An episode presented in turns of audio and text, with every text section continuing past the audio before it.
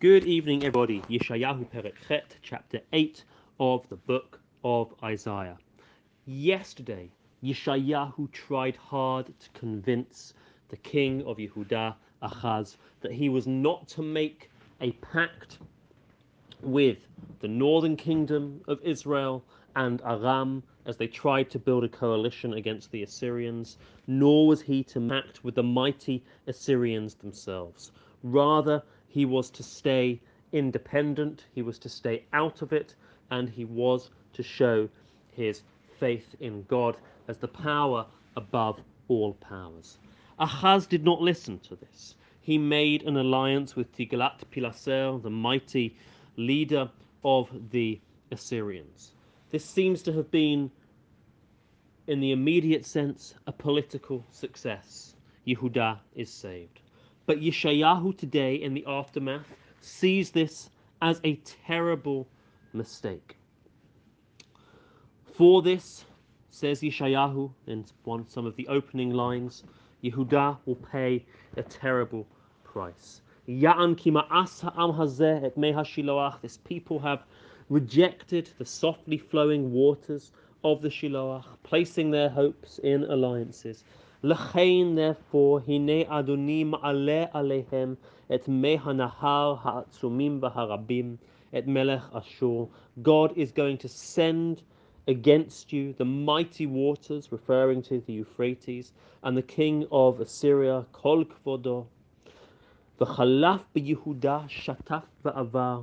It will flood over Yehuda. There will come a great destruction on account of this alliance. The core message of the chapter is summed up from verse in verses 11 and 12. Yeshayahu says that God has said to him, Ko amar Hashem elai yad admonishing me not to follow the way of the people, milechet b'derech. Rather, lo to'omrun kesher, Yeshayahu is not to speak of an alliance and of the importance of political alliances. All that this people say is kesher, political alliances. Rather, that lotira'u, they do not fear God, ta'aritzu, they do not respect Him. What they should do, verse 13, et Hashem tzavaot oto takdishu, sanctify God, hold Him above, hu morachem, He should be your all, hu ma'aritzchem, He should be your strength. But you have not done this, and therefore Shnei B'tei Yisrael, the two houses of Israel, in other words, the northern kingdom and the southern kingdom, God should be their sanctuary, but in choosing instead their alliances, they have lost that. Why should Am Yisrael reject these alliances? Does it not make sense for those who are stewarding the politics of the kingdom to understand where political alliances need to be made? It's such a hard ask, and it's important to, for us to empathize with Ahaz here. It's one thing in our own personal lives to understand that to strive to be a religious person is to see religious meaning in our life, to be guided by Hashem in our lives, and that is enough of a struggle. But to say to the head of a state that he must reject and neglect the cultivation of political alliances. Rather, he is to submit to a non earthly power. That is a matter of much greater difficulty. There are lives at stake. We can empathize with Ahaz's difficulty and his inability to listen to Yeshayahu.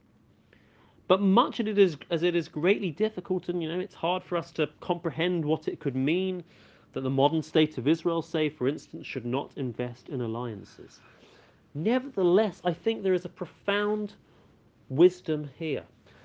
The first is that God is above politics, that there are so many people across the world who see in political power and in siding with the mighty the realization of the religious goal, the religious dream, that receiving breadcrumbs from the mightiest is something which is good for religion.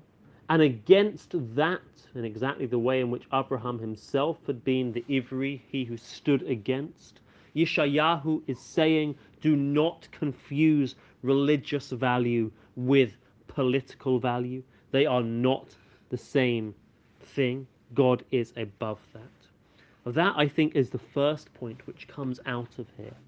But perhaps the second point isn't just a message about God, it's also a message about the Jewish people and Jewish identity. And I'm speaking self consciously here of the Jewish people. Although this nevuah, this prophecy, is given in a specific moment and in a specific time in the 730s to the southern kingdom of Yehuda and its king Achaz, I think the following is a message which actually applies to Jews throughout history. And that is as follows that throughout history it has been possible to divide up the world into different civilizations, different powers, different fundamental ideas. Frequently, really from the ancient times until today, we can call these the East and the West. In ancient times, it was Mesopotamia and it was Egypt. In contemporary times, perhaps it is Christianity and Islam, what Huntington called the clash of civilizations. Where are the Jews to situate themselves within the clash of civilizations? And there is a great temptation frequently to say the Jews are on one side and against the other side. And Yeshayahu is warning us that you are not to take sides. And this point is going to repeat itself again and again throughout Nevi'im, and I will come back to it when it returns.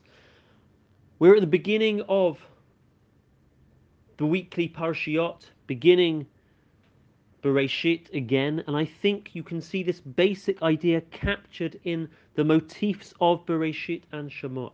Bereshit, we're going to read in this week's Parsha, Lech Lecha, has at its core the story of Abraham leaving his home in Mesopotamia, Lech Lecha, and journeying to the land of Israel. He leaves the east and moves to the west. But the second book of Tanakh, Shemot, is the story of leaving the west, Mitzrayim, and journeying to the east. The two great cradles of civilization Mesopotamia in the east, Egypt in the west. In the middle lies the land of Israel. It has benefited from both of them, but it is not of them. Abraham journeys from east to west, Moshe and the people journey from west to east.